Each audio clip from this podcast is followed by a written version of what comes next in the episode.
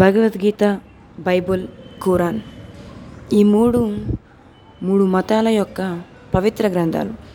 వీటిల్లో మనుషుల్ని మంచి వైపు ఎలా నడిపియాలి మనుషులకు మంచి మాటలు ఎలా చెప్పాలి అనేది మాత్రమే ఉంటుంది. కానీ మనిషి జీవితాన్ని సక్సెస్ఫుల్గా ఎలా లీడ్ చేయాలి ఓ కష్టం వస్తే ఎలా తట్టుకోవాలి ఓ నష్టం వస్తే ఎలా దాన్ని మనం అధిగమించాలి అనే దాని గురించి ఉండదు. ఇలాంటివన్నీ ఉండే ఒకే ఒక మహాగ్రంథమే మహాభారతం. కుల మత భేదాలు లేకుండా చిన్న పెద్ద తారతమ్యాలు లేకుండా ఏ ఏజ్ నుంచి ఏ ఏజ్ వాళ్ళైనా ఎలాంటి వాళ్ళైనా వినాల్సిన వినదగిన ఏదైనా ఒక పుస్తకం ఉంది అంటే అది మహాభారతమే. నిజానికి మనుషుల్లో మంచివాళ్ళు చెడ్డవాళ్ళు ఎవరు ఉండరు. మంచి పరిస్థితులు చెడ్డ పరిస్థితులు మాత్రమే ఉంటాయి.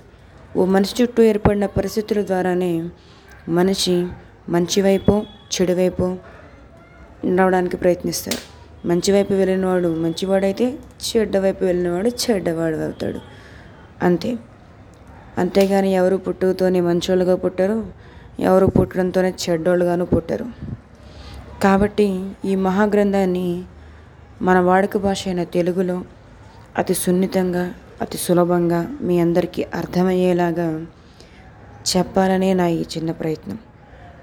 మహాభారతం మహాభారతం ఎక్స్ప్లెనేషన్ కొద్ది కొద్దిగా ఓ పది పది నిమిషాల ఎపిసోడ్ కింద నేను మీ అందరికీ అందచేయాలనుకుంటున్నాను. దయచేసి మీరందరూ నన్ను ఆదరిస్తారని అనుకుంటున్నాను. దయచేసి ఎవరు దీనిలో తప్పులు వెతకద్దు ప్లీజ్.